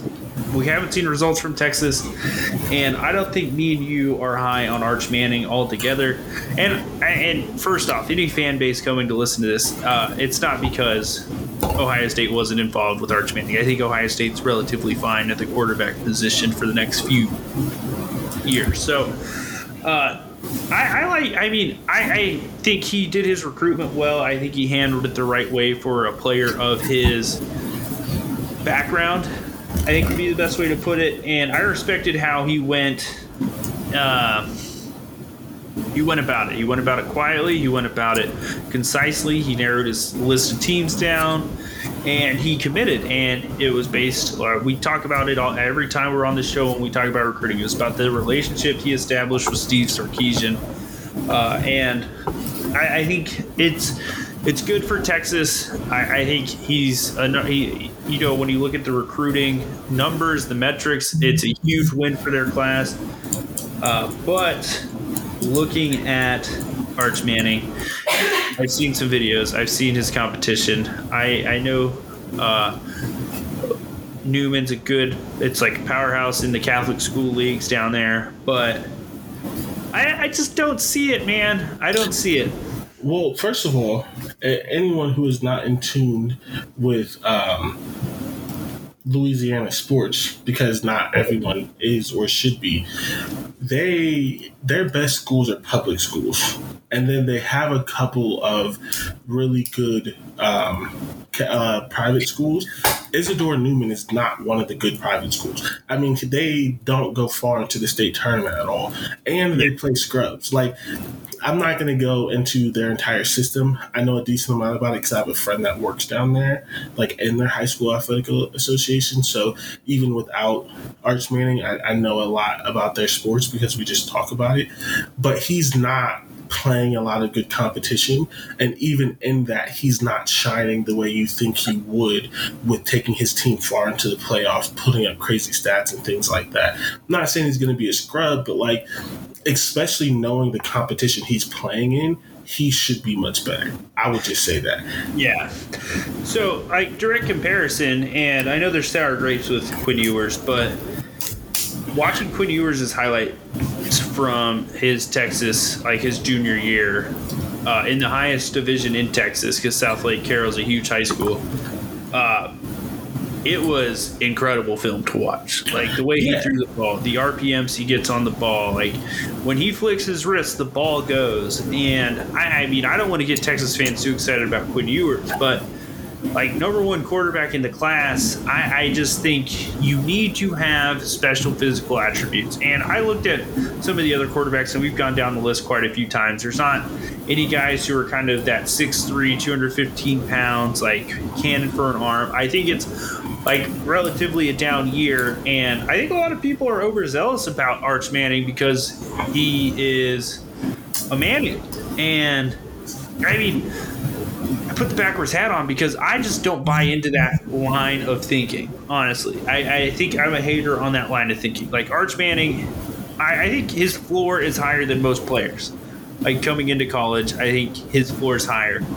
But I don't know how high his ceiling is. And just watching him play, you know, assuming he's going to elevate with the higher level of talent around him and elevate against better talent in front of him, it's high, you know. And I, I heard one person say it's like, oh, he's an X and O's film junkie. I'm like, if you want to be a good quarterback in high school now, you have to be an X and O's film junkie. Like, I want to know, like, and I know his uncle, like Peyton Manning's very renowned for being in tune with every single little aspect of the offensive game of football. So I'm assuming that rubbed off, but I, I just don't think the things they're using to sell him are what excites me about a college quarterback these days. Yeah, I would agree with that. Uh, quick note, the Cavs did select the guard, but it wasn't Malachi Branham. It was the guard from Kansas. I don't know how they still think they need guards, but, like, whatever. Guard-driven.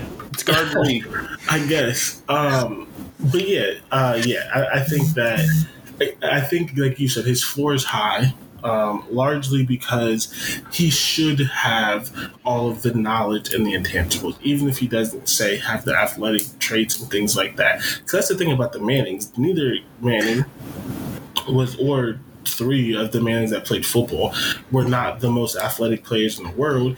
They won off their kind of cerebral talent and things like that. And even Peyton Manning would tell you he didn't have the best arm, but he obviously had a good enough arm. I'm a Colts fan. I, I'm a big Peyton Manning the fan. Sheriff, man. But um, I just think that I don't think I won't say that he's not good. I won't even say that he's not the best quarterback in the twenty twenty-three class. I don't think he's the best quarterback in a generation, which is what they're trying to put him as. And I think one thing that we learned with Quinn Ewers that people should remember is that having a one point zero zero zero rating does not mean that you're a perfect prospect. That rating is compared to your other class. High schoolers. Yeah. It's, so the reason why Trevor Lawrence, who is probably still a better prospect than all of these guys, didn't have a one point zero zero zero rating is because Justin Fields was also in that class. So Trevor Lawrence was like a point nine nine nine nine and, and Justin Fields was like a point nine nine nine eight. Eight, yeah. And it's not that Quinn or Arch is better than Trevor because they have a higher rating. It's that the class is worse and there's better competition. So I think people forget that when they look at this rating and they say stats like there have only been three people with a perfect rating before. Cool. But that has, like, the twenty twenty-two class with Quinn Ewers overall was not that good of a class. There were not that many high quarterbacks. That's why that class was what it was, and that's why he was able to be rated that. Again, not saying that Quinn is not good, although I do feel like he's overrated a little bit, but, you know, social media, whatever, it doesn't matter. Yeah. I think he's better than Arch, and I think the rating doesn't matter. And a question that keeps getting asked that I think is a good one is, would we feel the same way about Arch Manning if his name was Quinn Ewers, or if his name was Jordan Williams, or if his name, if his was, name was Eli insert, Holstein? Yeah, insert anything that's not Manning. Yeah, and I, I think that's the point that we made. Like, I know you showed me a video a few months back kind of talking about this. Like, there was a kid Uh, from the Dayton area in Ohio who had like forty-five hundred passing yards in a higher level of competition, and he had no recruiting profile, he had no stars, and he only had offers to MAC schools and F C S programs. And not saying that's a bad thing, but like throwing for twenty-four hundred yards in the New Orleans Catholic School League is not the the type of thing you want to see. Like, Quinn Ewers threw for like four thousand yards in a season, like in the highest level of Texas football. Like, C J Stroud led Rancho Cucamonga, who's a, it's a good high school. It's a public school in California, and we know modern-day Saint John Bosco, the private schools tend to run Southern California, but like he led them to a nine and three year. He beat some really talented teams. Like, you saw what he was immediately. It flashed off the screen. And like I, I I'm not saying Arch Manning's going to be a bad quarterback. I, I don't want people to think that. I, I think the expectations for what I think he can be are way too high, and I think that's where my issue is. I would agree with that. I and, think that uh, is a very and that's not and that's not a one thousand level recruit, like, you know, with a one point oh oh. Yeah, because we're not sitting here saying that he's not going to be uh, a first-round pick or anything like that. But people – and it's so crazy how things have changed, and it feels like we're, you know, defending Quinn Ewers now or whatever. But it's so crazy how people are literally saying, like, oh, well, Quinn's going to transfer now because they got Arch Manning and this, that, and the third. And the thing is, the funny thing about it is Quinn may not even win the job this year, because people forget that Hudson Card was the number two quarterback in his class. Yeah, so he's he not, was dude. And he's from Texas, playing in a, in a good division as well, so he's not a scrub. So even though we're defending Quinn versus Arch, that doesn't mean I think Quinn is going to be the best quarterback in the country and win the Texas job. Texas is probably, I mean, Quinn kind of counts, kind of doesn't, because he transferred, but is, Texas is probably number two in quarterback recruiting right now behind Ohio State.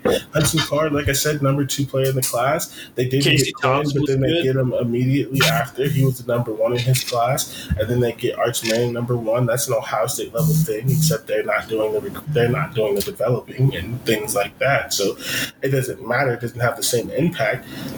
But Quinn may not win the job, but, like, Hudson Card could be better than Arch Manning. He was yeah. not a scrub at all. And that's also something I don't think people take into consideration. Like, like, it's not like these schools are just getting, like, one elite quarterback. Like, that's not how it is. Like, we talk about it at Ohio State all the time. Like, Devin Brown, like, he could have went to a smaller school and started immediately, you know? Uh, but he went Kyle McCord. He could have left after last year and probably went and started somewhere, you know? So it, it's like schools have room for talent. And just because, you know, you are a talented quarterback doesn't mean that. It's just, you're not just going to, and that's what, that's a lesson Quinn Ewers learned. Like, it wasn't going to, he wasn't going to come to Ohio State and immediately get the reins handed to him. Uh, I think it was all just a ploy to get money and then come back down to Texas in the long run. Uh, you know, conspiracy theory stuff, but overall, just because you're a good quarterback and you're a highly touted quarterback prospect, I think this is still one of the hardest positions to evaluate. I think when you look at it in the grand scheme of things, you never know what they're actually going to be when they show up to campus, because there's so much mental to it. And I'm not just talking about learning the playbook and all that, just the confidence, being able to deliver in crunch time and these big moments in these practices that we don't get to see. Like, there's a lot that goes into it. How does the team respond to Arch Manning? Like, I don't know. We don't know that stuff. We won't know that stuff until he's on the field, and then we'll know. But it, it's just, let's not anoint kings in college football. Like, I feel like this is, like, truly, like, the one sport you have to earn that title. And just because you're a talented recruit, you're a thousand level ranked quarterback, doesn't mean it's just going to come. Yeah. Um, Last name adds to that as well, so. one hundred percent. But like I said before, um, five-star quarterbacks do not get drafted. A lot of them end up becoming bust. It's all about the high four stars. uh, but you're right. You're right. It's going to be interesting. Uh, I mean, I don't have any much more to say. I think it's also an incredibly wild assumption to just assume quarterbacks are going to transfer because a seventeen-year-old committed to a school, an eighteen-year-old committed to a school. Like, that's like saying, like, the guys who are already there are scared of competition. Like, that's not how these people are wired. Yeah, and this is the last thing I'll say on that is, so this started in twenty. This is twenty fourteen, because some of, if you go to twenty fifteen and beyond, some of them are still on campus and things. And this is the old article, it's just the first one I found. These are five-star quarterbacks. Tell me which one was good. twenty fourteen, Kyle Allen. twenty thirteen, Max Brown and Christian nah, Hackenberg. Uh, twenty twelve, Jameis Winston and Gunnar Keel. Uh, both pretty solid, actually. Uh, but, like, only one made it to the league. Well, only one made it to the league, yeah. twenty eleven, Jeff Driscoll and Braxton Miller. Uh, one, obviously, electric, had an injury. Jeff Driscoll did make it to the league, but definitely was not a first-round pick. Yeah, two thousand nine, Matt Barkley, Russell Shepard, Garrett Gilbert, Aaron Murray. Uh... Not a single first-round pick in that group. A lot of good college quarterbacks, but not a single first-round yeah. pick. The last one I'll do, just because this is getting to the point where it's like this doesn't even count, but it just shows a trend. two thousand eight, Terrell Pryor, Dane Crist, and E J Manuel. E J Manuel, the only one to get drafted as a quarterback. Uh, Terrell Pryor, supplemental draft, obviously. And then Crist, I don't even know what happened to him, honestly. Yeah, so that and that and I will say, while yes, that started in twenty fourteen and below, that trend has kept now. So being a five-star quarterback is not enough. It's just not. It's not. No, it coming to Ohio State is enough. uh, but yeah, it's gonna be it's gonna be fun to follow. I think that's the one thing, you know, uh, a Manning in college football. Like last time one was there, it was Eli, and he was really good. Uh, but we will see what Arch can do. And I God, the Texas fans acting like they're back because they got another good recruit. You know how many good recruits Texas has got in the last five years? A lot, and they still suck. So, yeah, I was um, listening to like an, a thing on The Athletic, like just like a room for people to talk about their re- recruitment. And someone was like, yeah, I think that this staff is doing a great job with recruiting. I think recruiting was the downfall of um, what's the Ohio State guy? Tom Herman. And I'm yeah. like, Tom uh, Herman recruited well his first.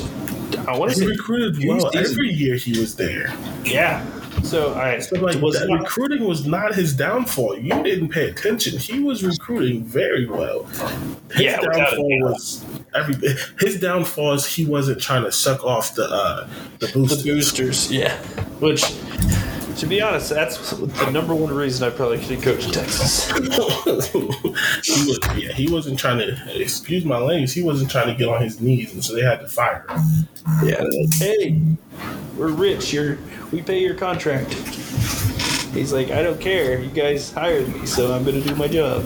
Um, yeah, yeah. But yeah, uh, I, I think, let's get into, I, I took out the this or that. Uh, let's go to Bryson Rogers. Uh I thought this was fun. Uh, I think this will be a good last topic for the day. Uh, we'll keep it to that hour forty mark. Uh, let me pull it up on my phone. Uh, bad podcasting, but I just want to make sure I have it accurate, you know. I don't want to uh, misquote this tweet. Uh, it doesn't look like it's there anymore. Uh, well, that means the coaching staff said, hey, take it down. But if you guys missed it, Bryson Rogers received a text from Ron Bellamy yet yesterday after Noah Rogers committed, and then two hours later, Ron Bellamy texted him again. He said, "Go Bucks!" back to the receiver coach at Michigan. Uh, after that, he posted it on Twitter and said, "Hey, I'm an Ohio State Buckeye. Like, none of this stuff is gonna change." Like, and just kind of went in on it, and a lot of people were like very mixed feelings about it. Uh, and I, I'll let you go first here. Uh, I don't know if you saw it while it was up, but tweeting that out, was that too far from Bryson Rogers? I mean, obviously the coaching staff was like, hey, dude, we can't do that. But, you know, I was excited. I think they were all just vibing. And he's like, hey, let's get this Buckeye Nation riled up one more time today. Yeah, I think it was childish, but he's a child. so far out. He's seventeen, like he's seventeen, like it was, and it wasn't anything bad. It's not like he was there and sharing state secrets or anything like that. Yeah. A lot of recruiting is public in any way, and so it's like it's fun.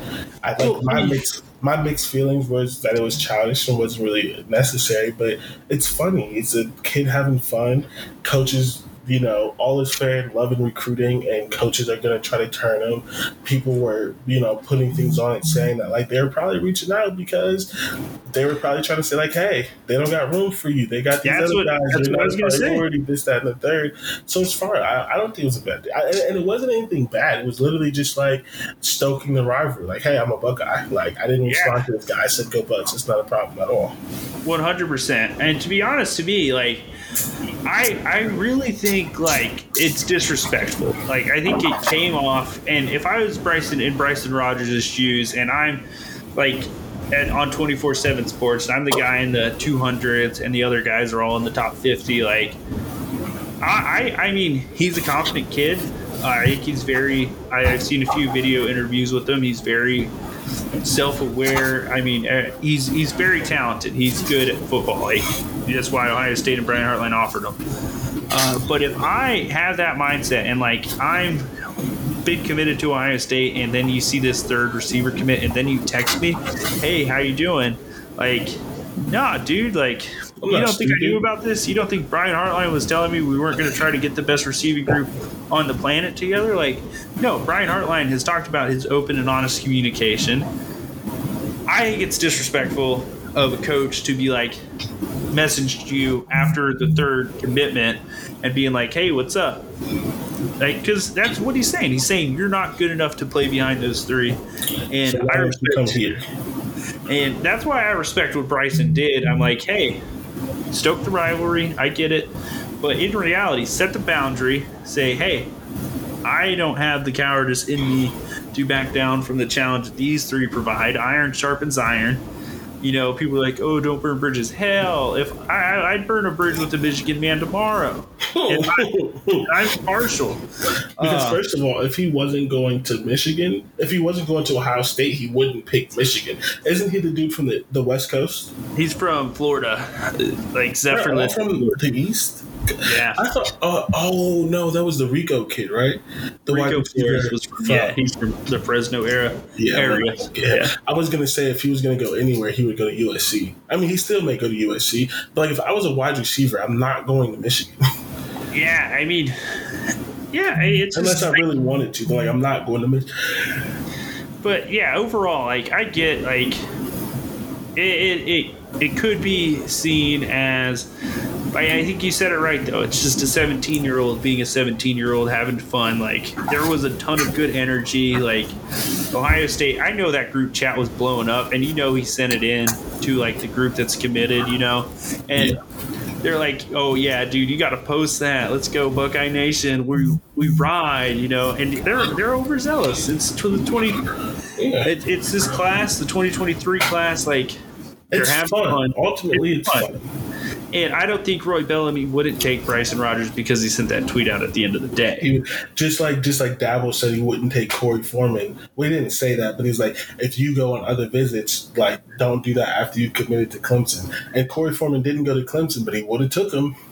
Yeah, he would have. Uh, so, yeah, overall, I just think that was an incredibly fun moment. I, I understand why they'd say, hey, yeah, you should probably take that down. I get it, but at the end of the day, it's just like he's a kid being a kid, having fun. His friends were gassing him up in the group chat, and he went. He went, and that's what I like to hear. So uh, he honestly moved up on my, my list. I think he's the number one receiver in the class as a Ohio State graduate. Uh, I think he, he definitely – I think he's got uh, he's got that unquantifiable it factor. Uh, you just don't see. And I, I honestly think when you have a Florida kid with that level of attitude towards the other school, that's how you know that this this class is they're they're sending a message to this class like, hey, it's not happening again. So that gets me excited as well. Yeah, basically. Um, I just think it's funny. It's I funny. It's, it's funny. Hilarious. It's fun. I, I, when I saw that, I, it, but what do you expect from a seventeen-year-old? When I saw that, I didn't laugh. I, I mean, I just chuckled a little, and I was like, "That's yeah. funny." Like, yeah. Moved on with my day, and then I saw like a bunch of quote tweets later, like, "You should delete this. This is such a bad look." And I'm like, "God, wow, you guys are so full of yourself." Like, stop talking to seventeen-year-olds. Stop. Stop being boring. Like, it didn't like it wasn't like no personal information. It wasn't like you know, it, like it, like it wasn't like the the kid who leaked Nick Saban's recruiting pitch.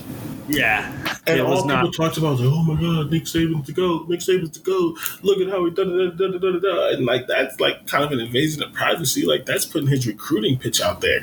This is just like a text message from, a, and Michigan was never high on his list anyway. So like, yeah, it's fun, it's cool, whatever. Yeah, burn the bridge. Uh, but yeah, I think that's that's it for me on that. I don't I don't have any more to say. Like it, that's as. I mean, he's he's. I mean, he's meant to come here. That's all I learned from that. Uh, all right, final thoughts. Ohio State trademarking the article "the" for merchandising. I like it. I, I think, you know, if you're going to be pretentious about something, you better own it. And they've tried for two years to own that. So if it, it's the Ohio State University, uh, it's in the name. Uh, they love to put it on clothing because it is very recognizable with the university now after all of these companies made shirts with it, and now they're going to be in total control over that. And I think at the end of the day, it really doesn't mean much to me at all. I know a lot of people like to talk about it, but yeah, how do you feel about that as a someone who is a fan but you know maybe doesn't have the same alumnus like love towards the school like that? Personally, I don't care, but I will also probably buy a shirt that has D on it if it looks nice. Yeah. Hey, like hey, if I go to the Buckeye store and there's a nice shirt that has D on it, I'm going to buy it. Not because it has D on it, but because it's a nice shirt. I, like you said, I think if you're going to care about something so much, it makes sense to get, you know, a thing for it. Um, I, I am interested to see what they do with it. That's what I want to know. I want to see what they do with it. Like, is it just going to be on shirts? Are they going to put like a whole bunch of like cool things out there? Yeah. That kind of stuff. I, I I would like to see that. But overall, I don't care. I don't think it's good or bad. But like, you know, if they make something cool or a hat, a hat with D on it might be cool. Yeah, I know Nike's made some stuff like that. Uh, so I'm sure it's just going to go with their like immediate like merchandising partners that are allowed to use it, but like those off-campus stores have been making a lot of money with like some fun shirts like that. So uh it, without Ohio State's permission, you're not going to be able to do that anymore. So uh that's the interesting aspect to me. I, I think it, it's it it's mostly just funny that they actually accomplished it, because a lot of people over the last two years on their other two attempts made fun of them for it. Like, oh, you can't trademark the word D. Uh, well, guess what? Ohio State did, and that's why they are a better academic institution than Notre Dame and Michigan, because they don't own an article. There you have it. That's my final thought. Uh, did you see the uh, Did you see the new turf? Did you see any of those pictures on Twitter? Uh, yeah. Personally, I don't care about the turf. As it long as it's not so old and decrepit that people are risking injury. I told you what they need to do. They need to get new turf every five years, and they need to send the old turf on a rotating basis to Columbus City schools. Um, I think that's a great idea. Outside of that, like, I don't care. Like, I, I know it became a, a big thing because we had nothing else to talk about and they opened the competition. I would be fine never talking about turf again, as long yeah, as it as doesn't as get keep, as bad as it got the last time. Yeah, I will say, I, I do think my one takeaway was, like, after seeing all the competition entrants and then seeing what the professionals came up with and actually put on the field, Uh, there's a reason people are paid to come up with that stuff. And they didn't do a lot. They weren't rocket scientists here. They kept it classic. They put red end zones. They put gray writing with white inside it. Like, it, it does not go all out. They added the Buckeye leaves. It looks inc- – I mean, it looks did great. Add, I, I didn't think they added the Buckeye leaves. I thought they did. I mean, I might have been just imagining. That's the thing I wanted. That's the one thing I wanted them to add that I think they did. I know on their they added the helmet final, stripes. Yeah, I know on the final uh, like mock-up there were the little Buckeye leaves there, so were they're they? probably there. I'll Maybe have to take a closer look. So I think that's the thing that I wanted. I know they did the little helmet stripes. So I know that's cool, like the little gray or whatever. I thought they didn't have the Buckeye leaves, but maybe they heard the feedback and they added it. I think that was the nice yeah. little touch. That, yeah, that was, I think that oh, was... No, no, no, no, no, no, no. I think they had the Buckeye leaves. I wanted the state of Ohio. That's what it was. Oh, yeah. Well, yeah, still. I think they did. I think that's why you leave that stuff up to the pros. You know, it came out classic. I, and you can have all the fun stuff you want, but like, if you put a diamond pattern in the end zone, that would get old so quickly. Yeah. You don't want something to get old. So I just wanted to bring that up because I thought that was the other thing a lot of fans got riled up about. So yeah, it's just all coming together. I think, you know, the rebirth era, you know, new turf, it's time for Ryan Day to fully c- cement himself on this next set of turf. You know, the the old era was kind of ingrained on that last turf. It's time to it's time to fly on this new turf. Yes, sir. Yeah, that, that's it for me. Jordan, where do we find you on social media before we get out of here?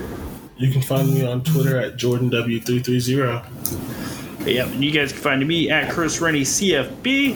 Um, and you can find the show at Buck Off Pod. Make sure you follow all three of those accounts for all the Buckeye talk you need. I know it'll pick up come July, but just make sure you're following before then. And that's that's it for me. It was a fun show. A lot of recruiting. Uh, next week, uh, teaser for the show. We're going to start getting into some conference previews, uh, and uh, not a, not the Big Ten, but some other conference previews. And that's going to be going to be a lot of fun. Uh, so that's it for me, and I'll see you guys next week.